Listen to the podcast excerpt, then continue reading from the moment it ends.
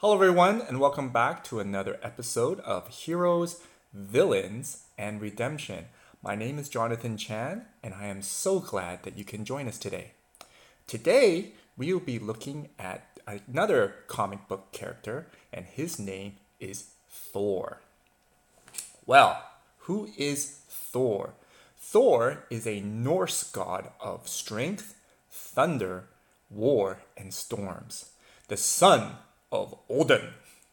He was armed with a hammer called, okay, let me see if I could get this, Mjolnir, and wore an enchanted belt that doubled his strength.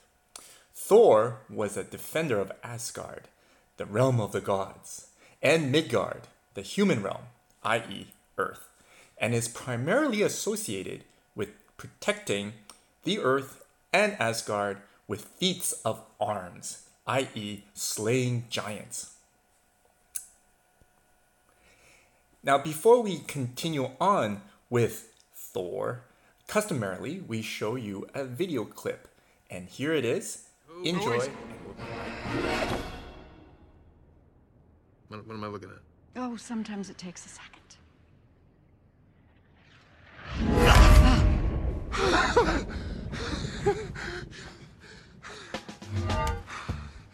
Still worthy. Welcome back. Now, some of you may be familiar with Thor's story arc in the comic books, and some of you may be familiar with the more recent Marvel slash Disney movies, such as The Avengers, Thor, and also the um, last two Avenger movies, which was Infinity Wars and Endgame. Regardless of which story arc you're familiar with, Thor's struggle was the same in both stories. His struggle was to prove himself and to everyone else that he was worthy to hold the hammer called the Mjolnir.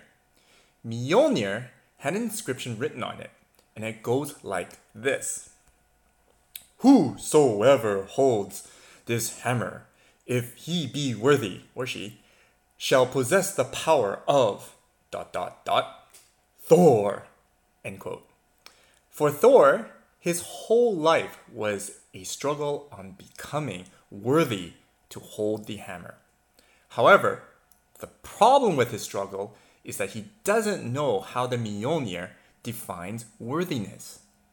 Thor, throughout his whole story arc, did not know. There are times when he's able to hold the hammer, and the Mjolnir seems to do what Thor wants it to do, and other times the Mjolnir decides to sit back and not even let Thor lift the hammer.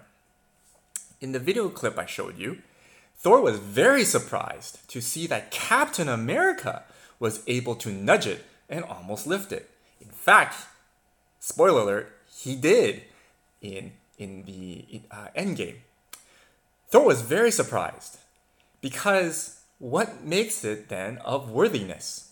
Thor wondered, how does this hammer define worthiness? What are the measurables? In the movies, when Thor's Asgard was destroyed by Ragnarok, uh, courtesy of his evil sister Hela, Thor still had some sense of worth because he was able to save the people Asgard from destruction. However, that didn't last long. Recall that Thor's duty was to protect Asgard by slaying evil giants who threaten Asgard, and of course, Midrealm, which is Midgard, which is Earth. Unfortunately, for some of you who may have seen Infinity War, Thor met his match in the name of Thanos. And Thor was defeated al- along with half of the population of Asgard under Thanos. Hence, Thor, throughout the rest of the time, wondered whether he was still worthy to be called Asgard's and humanity's protector. Is he still worthy? Is what that hammer's definition of worthiness? Was it to protect the people in both Asgard and Earth? Now that he failed, is he still worthy? Because if it was that definition, if if Mjolnir's definition uh, is to protect Asgard and protect humanity, he failed miserably. So the question of worthiness loomed over his head, and still, even at the end of Endgame, Thor still had the struggle of knowing his worthiness. Is his worthiness still there, or is he unworthy to hold the hammer Mjolnir? Maybe uh, the upcoming uh, new Thor movie will explain a little bit more. Maybe it'll answer our questions. But today, let's take a look at Thor and how the gospel redeems Thor. See, worthiness is an interesting word. It's like, I'll give you an example of today's scenarios. It's like your boss. If you're asking your boss for a pay raise, you believe that you are worthy of the pay raise. Why? Because you exceeded what was expected of you. Your boss determined what was worthy for a pay raise, and you agreed to, to it when you sign on the dotted line to be her employee.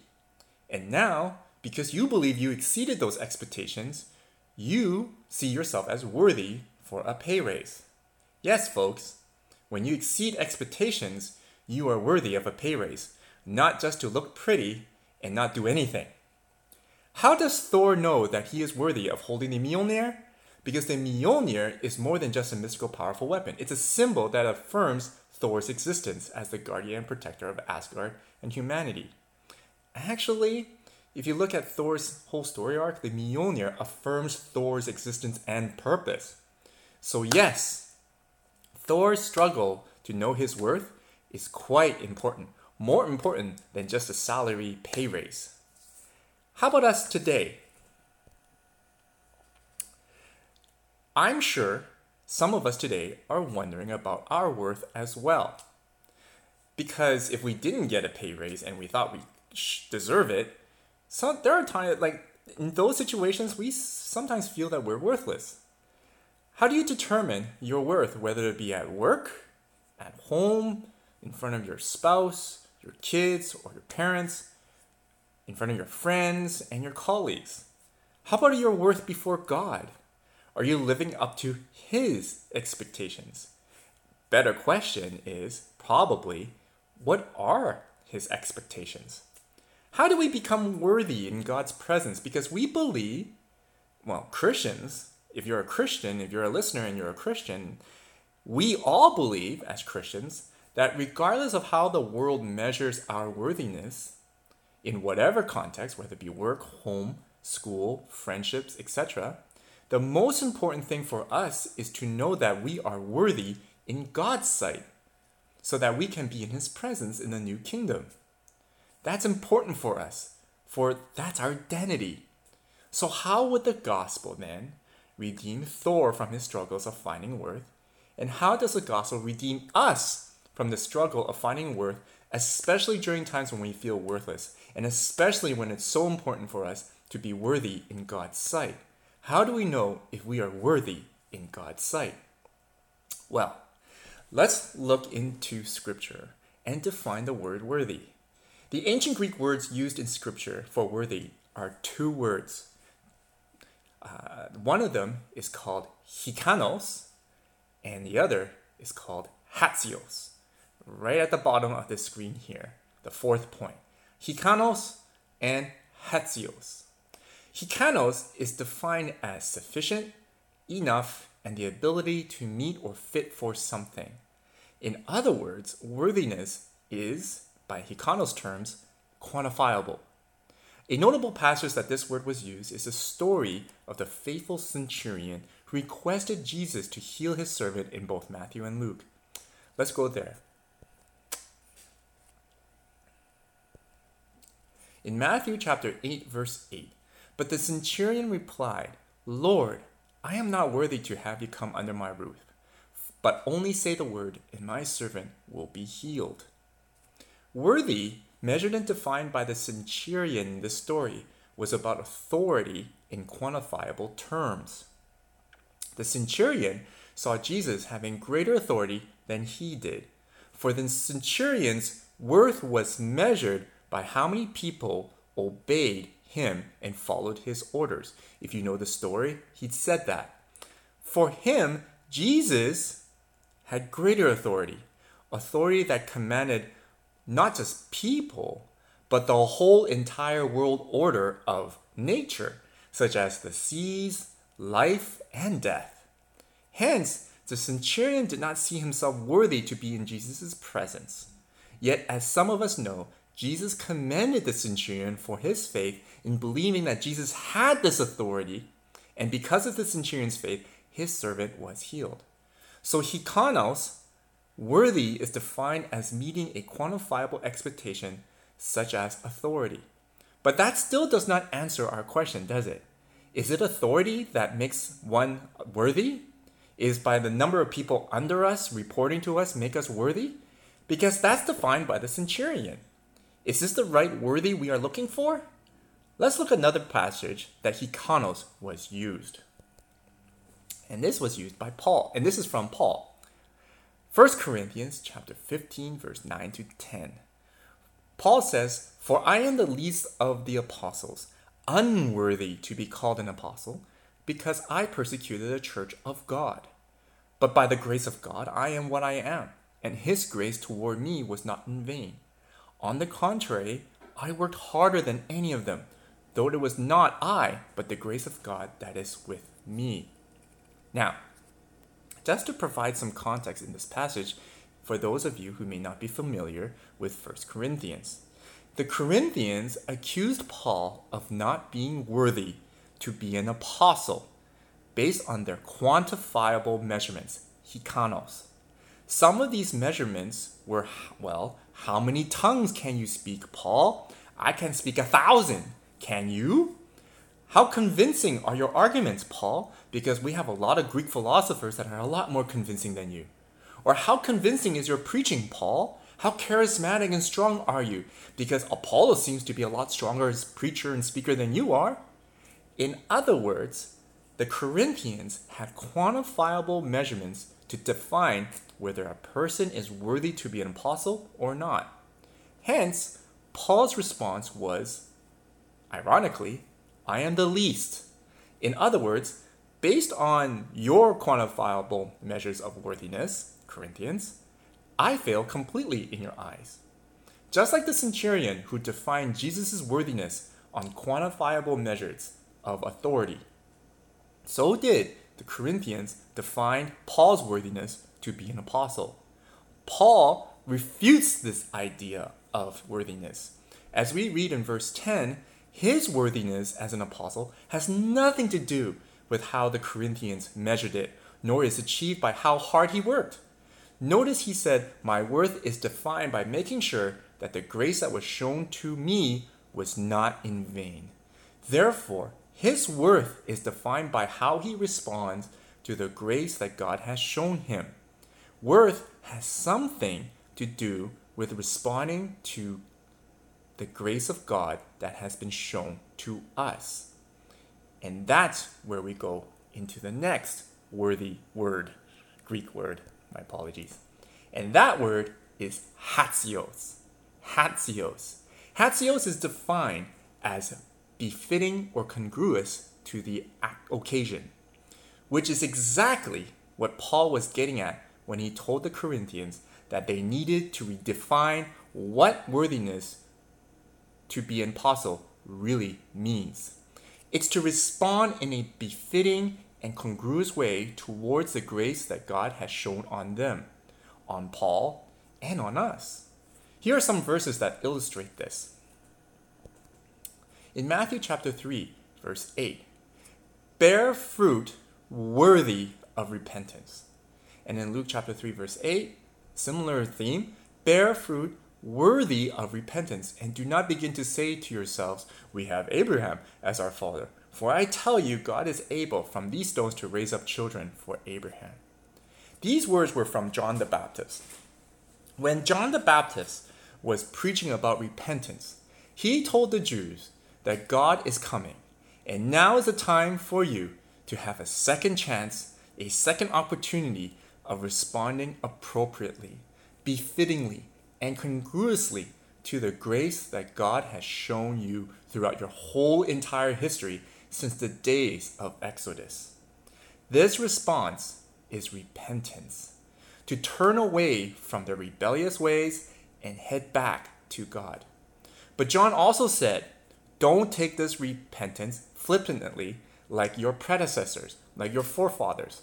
In other words, just saying sorry is not enough.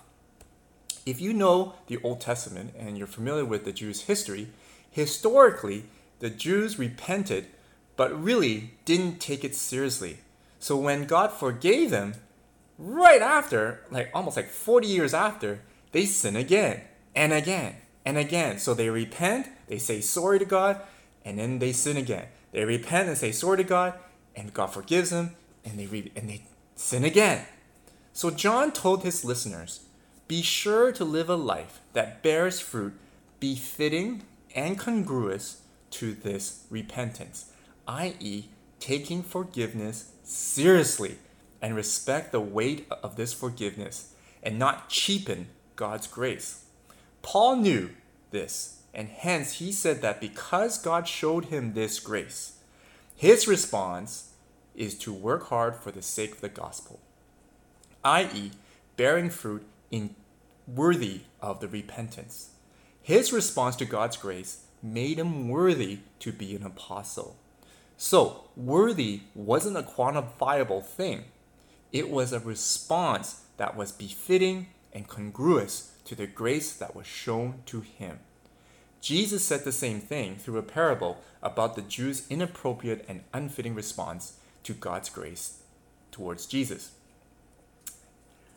Let's read Matthew chapter 22, verse 4 to 8.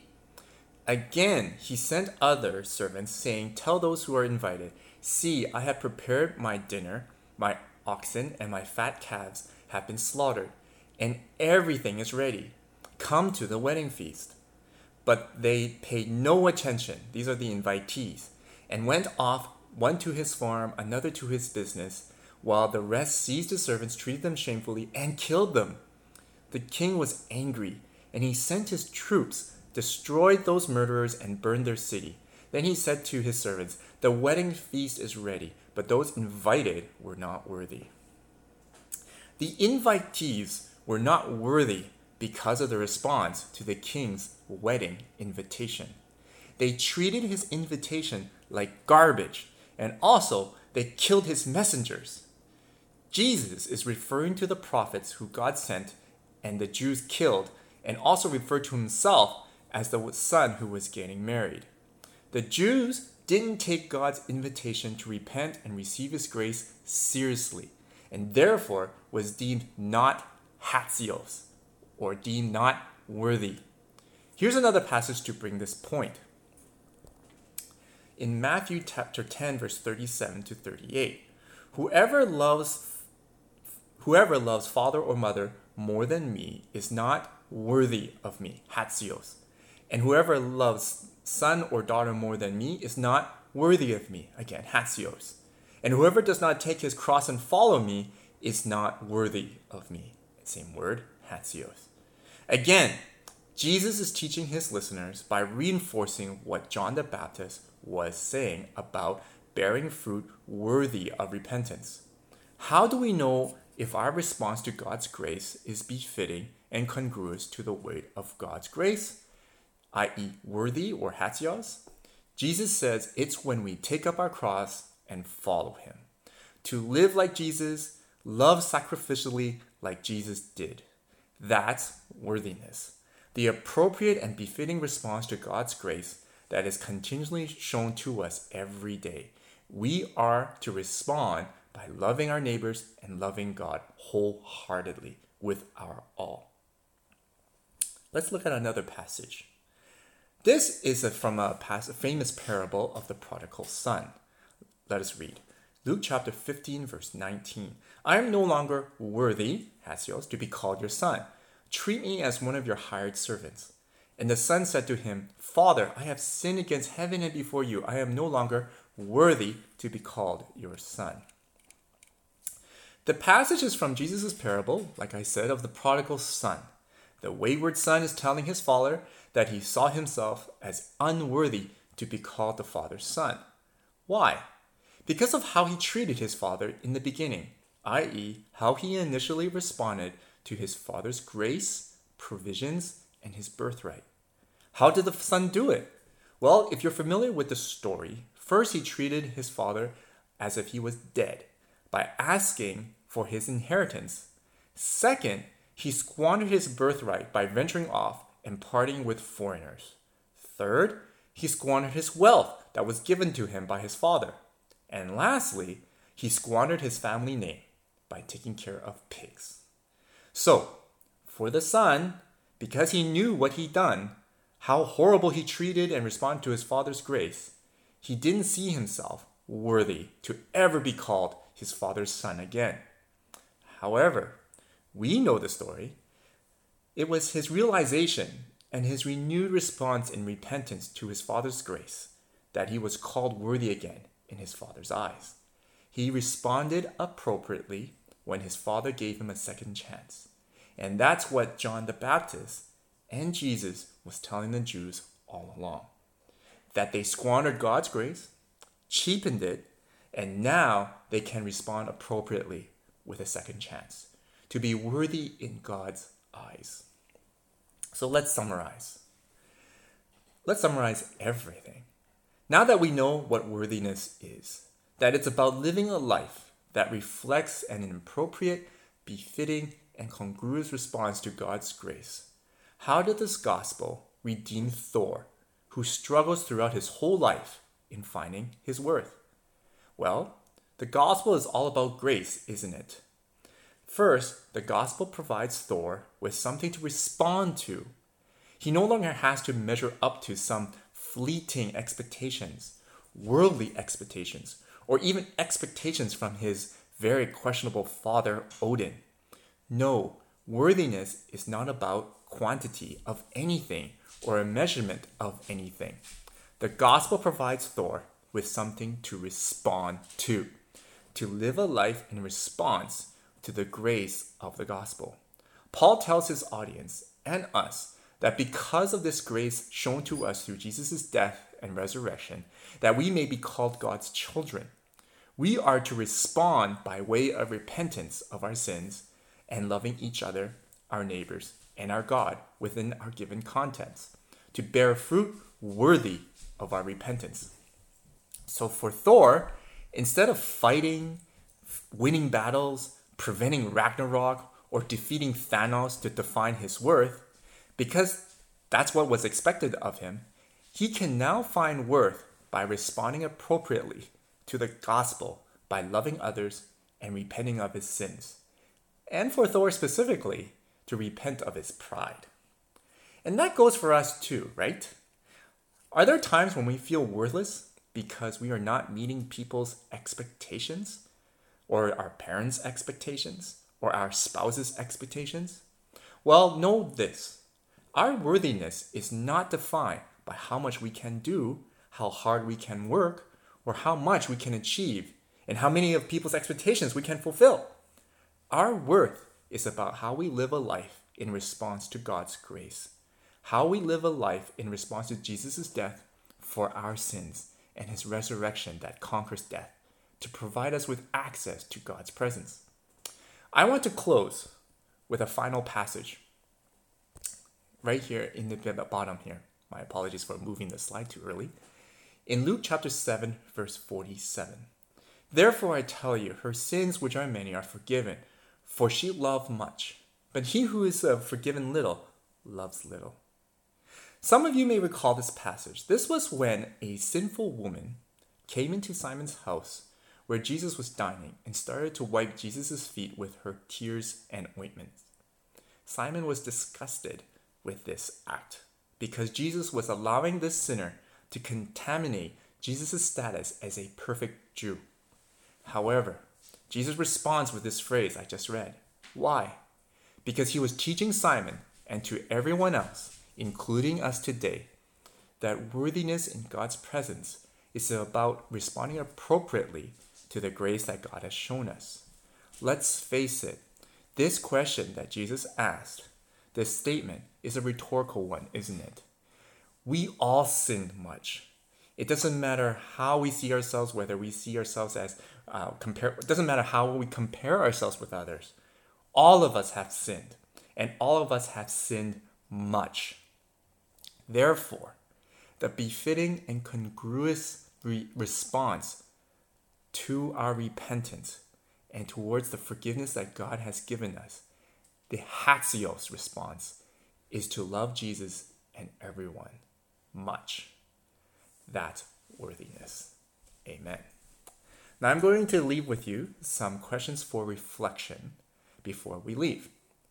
Number one, have you ever felt you were unworthy or worthless?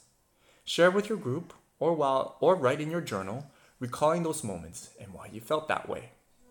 Number 2, how can the gospel redeem you knowing that worthiness is responding to God's grace and not dependent on worldly measures? And lastly, revisit the story in Luke 7 where the woman wiped Jesus' feet with her tears. What can we do in response to God's grace in our lives? We may not necessarily have the opportunity to have our tears uh, and wipe people's feet with our tears, but I'm sure we have a lot to repent, a lot to confess our sins to God. And maybe picture yourself as you read this story. Find yourself in different positions. Find yourself in the position of the disciples witnessing this. Find yourself in the position of Simon, the Pharisee, who was witnessing this. Find yourself in the position of the woman. Reflect and respond to the scriptures that you've read in Luke 7. Well, that is it. Until next week, have a blessed week. My name is Jonathan again, and I am so glad that you can join us in this series and to continue to join us in this series. If this is your first time joining in this series, I would like to invite you to our website uh, to check out our audio podcasts or our video recordings. They're all available there uh, so that you could uh, watch and enjoy the recordings of our previous sermons on this series. Have a blessed week.